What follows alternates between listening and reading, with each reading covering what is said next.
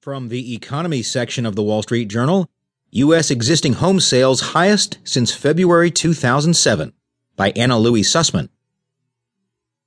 Home buying activity rose in October for the second straight month to a new cyclical high, despite rising prices and shrinking inventory, a sign housing demand remains buoyant as the year comes to a close. October's sales of previously owned homes rose 2.0% over the month to a seasonally adjusted annual rate